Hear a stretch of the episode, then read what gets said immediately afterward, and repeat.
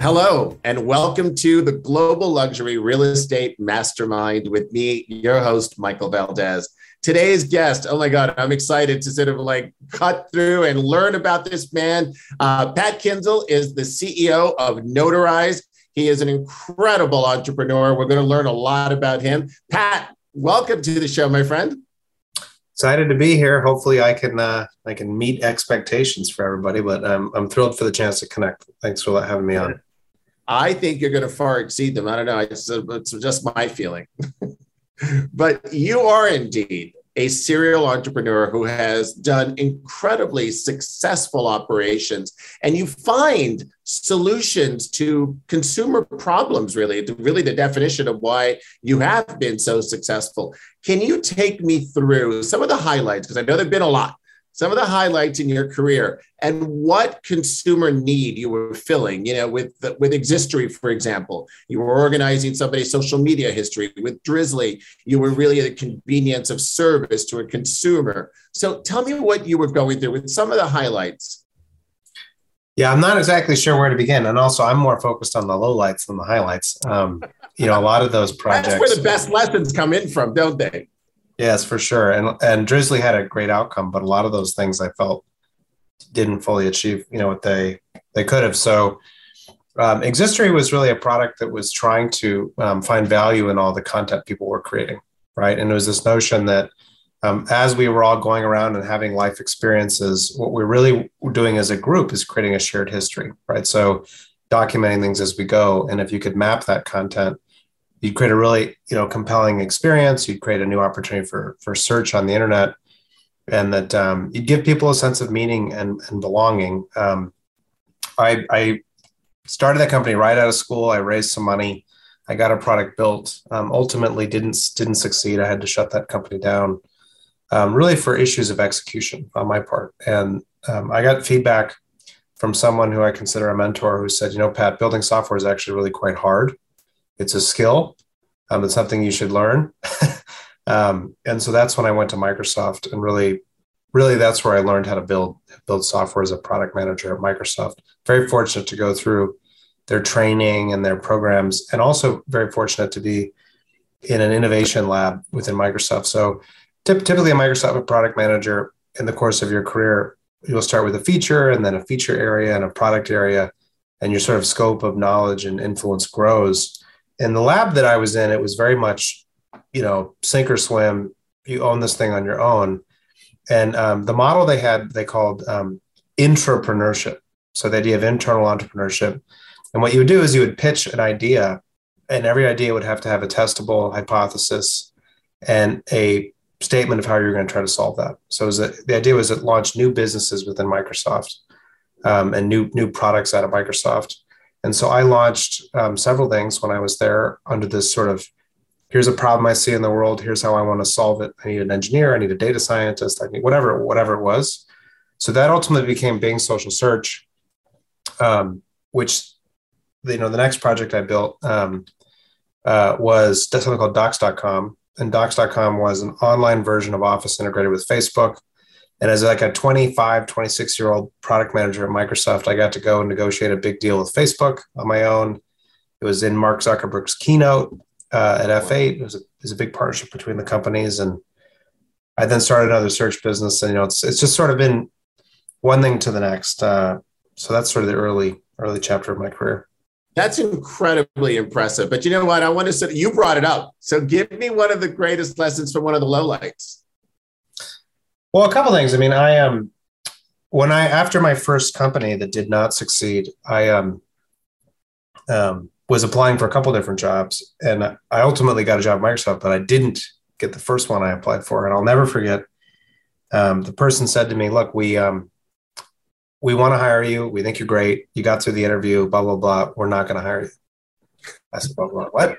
Um, and I I didn't finish college. He said, "Look, you didn't finish college you started this company that you didn't get over the the finish line he's like i hire finishers you know i hire people who who take things to completion i've been obsessed with that ever since and this notion that um you know you've got to meet the commitments you make to your customers, to your partners, to investors, and you've got to find a safe a safe landing for things. And that's where my my company, when I left Microsoft, I started another business called Spindle. That was a search business that I ended up selling to Twitter. And um, you know, there was a lot of challenges along the way, but the credit I really get there is for is for get finishing, getting it over the finish line. So it's something I've become obsessed with. Um, I'd say the other thing that really is that just grinds my gears is the thing I, I built with Facebook. I mean, it was in Zuckerberg's keynote at their annual, you know, conference. Every Facebook user was going to get an online version of Office, uh, cloud storage. We built it. It worked. People loved it. You don't have it, right? Uh, and so that ended up getting killed for politics um, inside of Microsoft, and that's why I chose to leave the company. But it, there was just so much potential in that product, and that's also why I I've decided to to be an entrepreneur is because I, you know, I want more control over the, you know, the the outcomes of the effort, right? Um, not to have things just sure. killed arbitrarily. So you know that's a powerful lesson to learn i hire finishers right? It's sort of like those things that just resonate and build who you are because it's it's what you're trying to sort of prove right? And it's that trigger sense. So you just talked about entrepreneurship in such an incredibly like strong way. Tell me what you find to be the most liberating part of being an entrepreneur and on the flip side the scariest part of that another Microsoft story. So when I started, I was very young and I was in this incubation group and I was very fortunate to work with a lot of really senior people. And so I had this idea, I pitched, I got resources. Um, I didn't really know what I was doing as a product manager, right? Um, I was being mentored. And um, I go to this meeting and I say, This is everything I know, and this is everything, da da da da. And my mentor comes to me and he says, What the hell? You know, you shouldn't have done that you know you, should only tell engineers what they need to know this week right? Uh, and then the engineering manager i was working with who is you know in his 50s and incredibly experienced starts scheduling the meetings and he's helping me lead this project. And my mentor comes to me and he says you never do that. You have to control the project. And i decided i i didn't like any of that. I didn't want anything to do with that. And i was an entrepreneur i think what i succeeded at at microsoft and what i've succeeded now in the other projects is getting people excited about a mission and, and charging the hill, right? And saying, if we can do this, here's the opportunity that it creates, and finding a way for that to resonate with people so that they themselves want to wake up in the morning and they want to go, you know, go charge the hill. Um, and that really works well with folks who are self-starters, self-motivated, you know, who who join the cause and say, you know, I'm not getting a ton of direction from Pat on who to sell to, but if if we do this, right, I'm going to figure it out. Um, and I get a, I get so much energy from that. I love nothing more than that. And I love, you know, my my co-founder says that you know I I always find a path forward. Um, I just I'm just endlessly optimistic. I think with software you can build anything, right? Um, the only limitation is your ability to execute.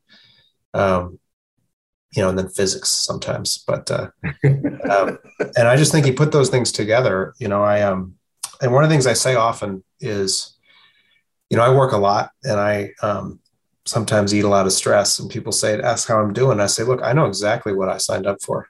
I'm like, I'm doing exactly what I want to do with my life. Um, and I'm, you know, and I, I think that if you just take a step back in the United States to be an entrepreneur, especially in software, there's there's no personal risk. You get to use other people's money to try to go change the world for the chance of you know having an amazing impact and ho- hopefully making some money right? Uh, if you can't have a positive attitude toward that I, I don't think you should be doing it right? Um, and I, I try to remind myself all the time of the resources that have been entrusted to me not just money but of talent right? The, the, the chance to direct people's efforts and to do something amazing and i, I, I think it's an, incredible privilege that uh, gets me excited every day I love that. When you start thinking about it in such a big way, when you start thinking about an opportunity to change the world, these are incredibly powerful statements. It's not a lot of people that think that way. And when you actually have your team that you can motivate and sort of say, this is why we're doing it, this is how we'll change the world, that becomes that why, which is the collective why which is that sort of talent of getting that message across, which is really amazing. So no wonder you've been so successful. So tell me. Well, we got a long way to go, but yeah, yeah. I know we do. You're just getting started. What's the greatest lesson you've learned up until this point? Really, with all the things that you've done thus far, and you've really intimated on a lot of different things already. But what's the greatest lesson you would consider? I'll give you two answers. Um, okay. One of my favorite quotes of business is Michael Bloomberg, and I, I'm not going to get it exactly right, but he said, um, "The only thing that's in my control is my work ethic, and I will outwork you." Right. Mm. Um, and I, I really just believe in effort, and I um I believe as a company, the reason why Notarize has been successful is we show up, we do the work. When we've been trying to change legislation, we show up and we show up and we show up and we show up, right? And we're we're prepared. Um, and I just think you can't you can't under undercount the value of of doing the work. Um, the second thing I would say is, um, you know, my career advice to people is always just be someone people want to work with, right? And I think what does that mean? I think that could be because of skill and ability, could be because of humility, you know, leadership, whatever it may be. But I think if you can just be someone people want to work with, and ultimately, you know, for and to follow, I just think it takes care of takes care of everything. And I um you know, I think it's interesting. The entrepreneurial community sometimes like lionizes people who are jerks, right? And I just don't think that's that's how to be successful long term. You still have to deal with people every single day. You can't accomplish something singularly. It's done in a group. You know, it's the idea of how you motivate that group, what you were just saying earlier. So I agree with you. And the work ethic is always that trump card. Nobody sort of like nobody succeeds without hard work you know, there's luck that gets into it, sure, but the hard work is the hard work. So tell me about Notarize. Tell me about the, how you came up with the idea. I think it's actually an amazing uh, deliverable. Again, filling a need for a consumer and a strong need. So tell me about Notarize for those that may not know about it. Yeah, so Notarize is the first, you know, service to get documents notarized online. Um, but really, what we do is we solve, you know, last mile use cases for industry. So because you can digitize the notarization, you can digitize the mortgage closing or you know a power of attorney or a medical authorization or an auto sale.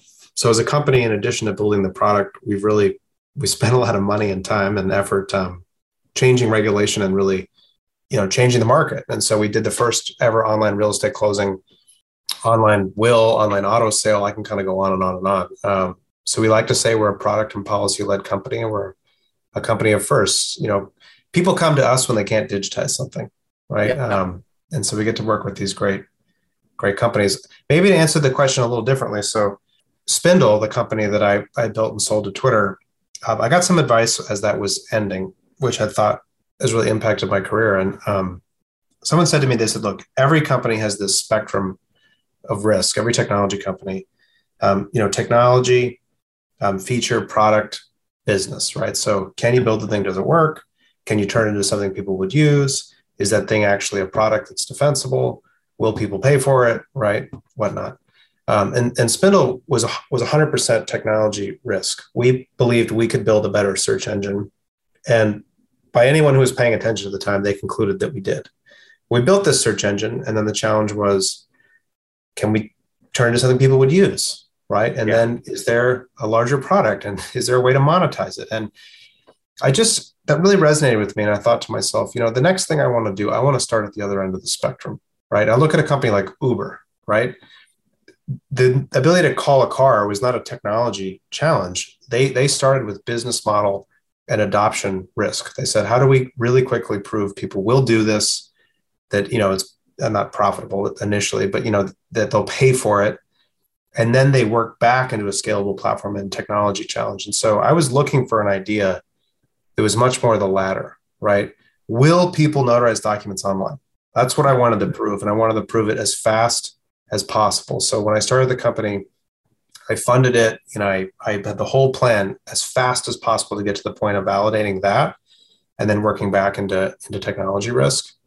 And, and then the third thing I'd say is, um, you know, in my career, I've done a couple things recently. So you mentioned earlier, I was the seed Series A and Series B investor in Drizzly, an investor in a company called Lob out in California, and then Notarize. And so one is mail one is alcohol, one is notarizations, right? and so from the outside looking in, there's no there's no no no no similarity between them, but I actually see them as exactly the same in my head, which is really what it is. It's is can technology provide better access to services to infrastructure, right? So if you think about it, you know, Lob connects people with local print and mail centers and totally changes the way customers companies can communicate with their customers. Drizzly was software that tapped into local retailers that leveraged inventory across the country for access to. And Notarize allows businesses to connect with a network of notaries to get transactions done online. And I think there's a lot of businesses like that that can follow that pattern. You know what I love about Notarize is the uh, idea that you can actually disrupt several sectors. When somebody comes in with an idea, especially in technology, they're usually focused on a singular sector. Here, you're actually disrupting a lot of different sectors simultaneously, which I think is really interesting. And I think actually allows you for a much greater level of success and adoption.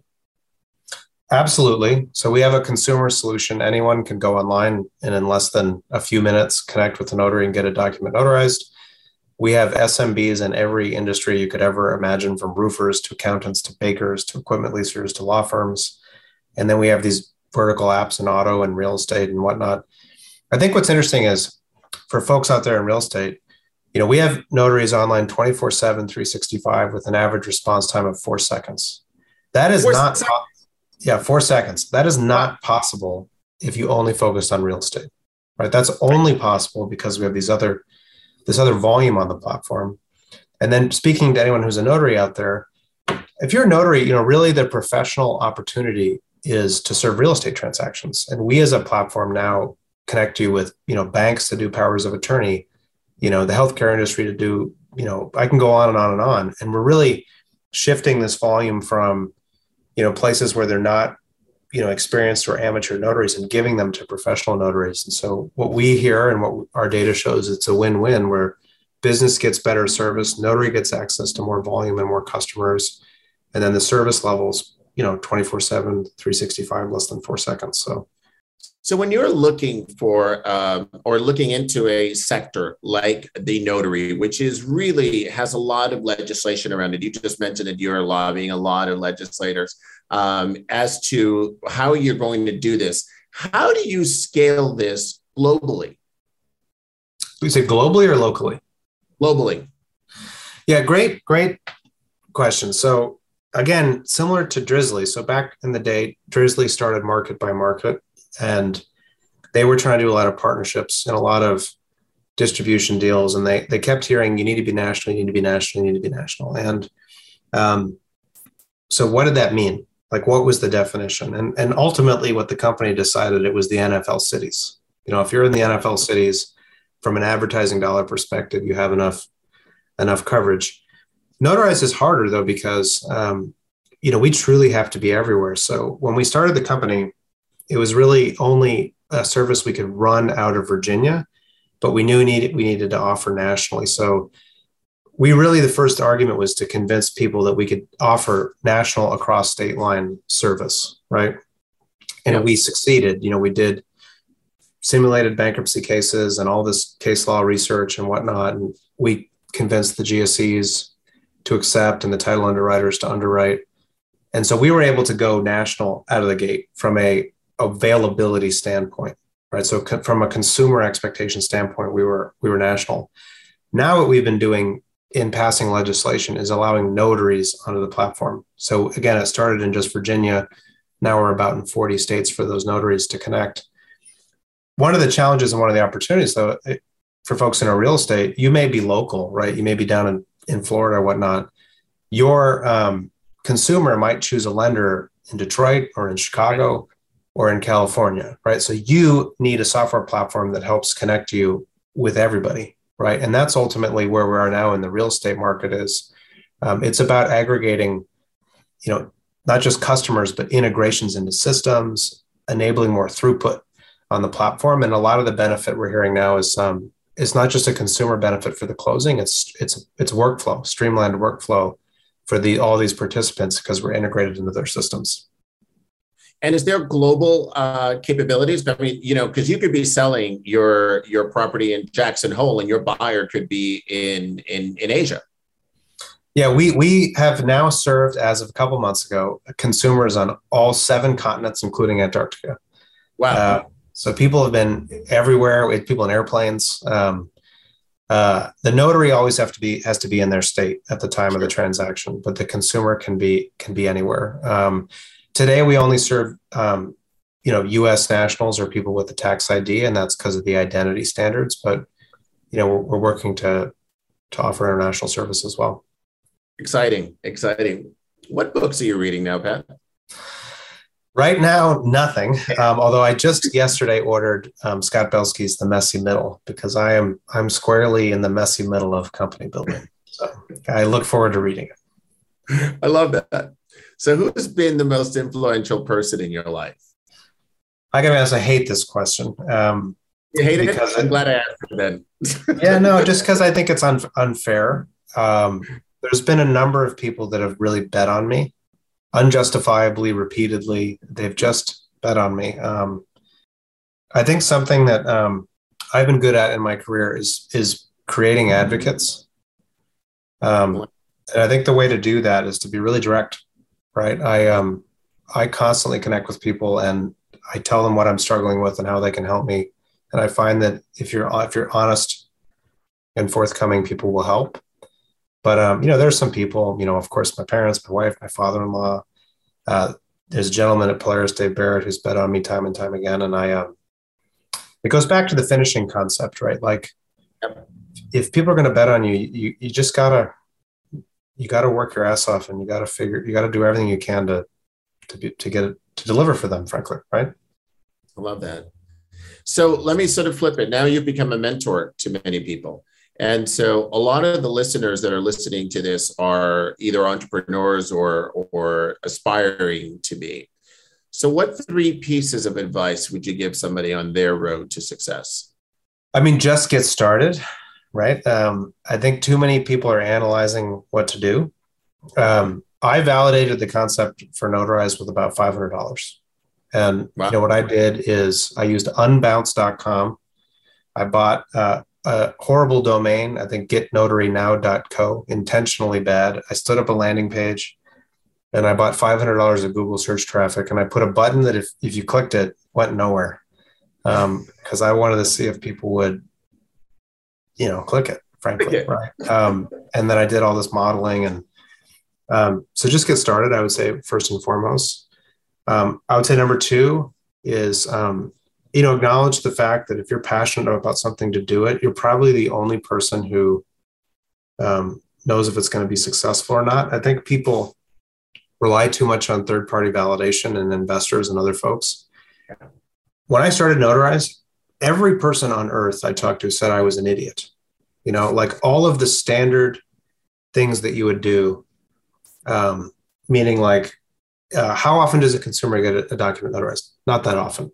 Not enough repeat usage, not a high enough price per transaction, regulatory barriers, incumbent legacy industries. Like I can go down the path, and everyone said, "Don't do this," um, and I just, I was like, "I'm, I'm just doing it. I am." Like you know, and I think going back to the concept of finishing and doing what you said you're going to do. I think the reason why Notarize has been successful is people just come have come to accept the fact that we're just doing it. Like we're going to figure out real estate transactions and then we figured out auto transactions. So now when we say we're entering a space and a category, people are like, okay, I guess, I guess they're going to do it. Right. So, um, and the third thing I would say is, is the, literally the inverse, which is it's okay to give up.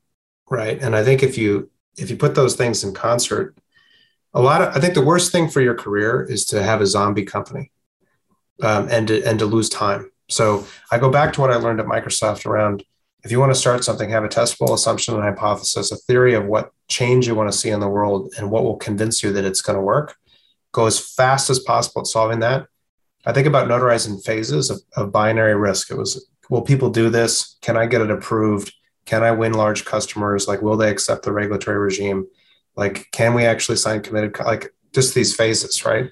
Um, sure. And if you just attack your idea and you're trying to solve those challenges, if if they don't work, you should you should give up and move on to the next one because sometimes people linger for three, four, five years, um, and then you don't you're not learning, right? You you, you just gotta you gotta get after it. And I everyone I talk to, myself included, I've I've done some angel investing. I've got friends who've started companies, and there's no, honestly nothing better than an email where someone says, "I'm you know I'm going to wind this thing down." and I appreciate the support. And here's what I learned. And I always send almost the same email to everyone, which is like, you will look back on this and this will be the best decision you ever made in your life. Um, and almost all those people, six months later, they pop up with something else and they do it differently. And they're, you know, so if you want to be an entrepreneur, you just got to get started and you just got to, just got to go. Love that. Love that. So my final question for you, in your book of life, what's this chapter called? eating glass. Wow, you better explain that yeah, no, look, no, Notarize is a. Um, I one time described it. I said, I feel like this company is a challenge and how long I'm willing to hold my hand at the flame. Okay. Um, and the answer is really long. um, you know, we're, we're a company that, you know, I, I, I raised $80 million um, without almost any revenue to go change policy. You know we've we've advocated for rules across the entire country. Um, you know it, it's it's a grind you know it's a, it's a highly regulated service. You know it's not just we've had to break through all the regulatory barriers and customers it's then we have to deliver the service. We have to do it with software like margins you know blah blah blah blah blah right um, i'm gonna finish it so i uh, You're the finisher. I got that. oh my gosh, Pat, you have been a delight. Thank you for all of the insight. It really was incredible to hear your story, your trajectory, but more importantly, the lessons and really sharing that and being that leader, not only in our industry, but with what you're doing and you're playing a game of changing the world. And I really appreciate the conversation today. It's been really a pleasure. Yeah, likewise. I really appreciate it. And everyone out there, wish you best of luck with whatever you're working on. Thank you so much. And thank you all of you for listening. It's been the Global Luxury Real Estate Mastermind with me, your host, Michael Valdez.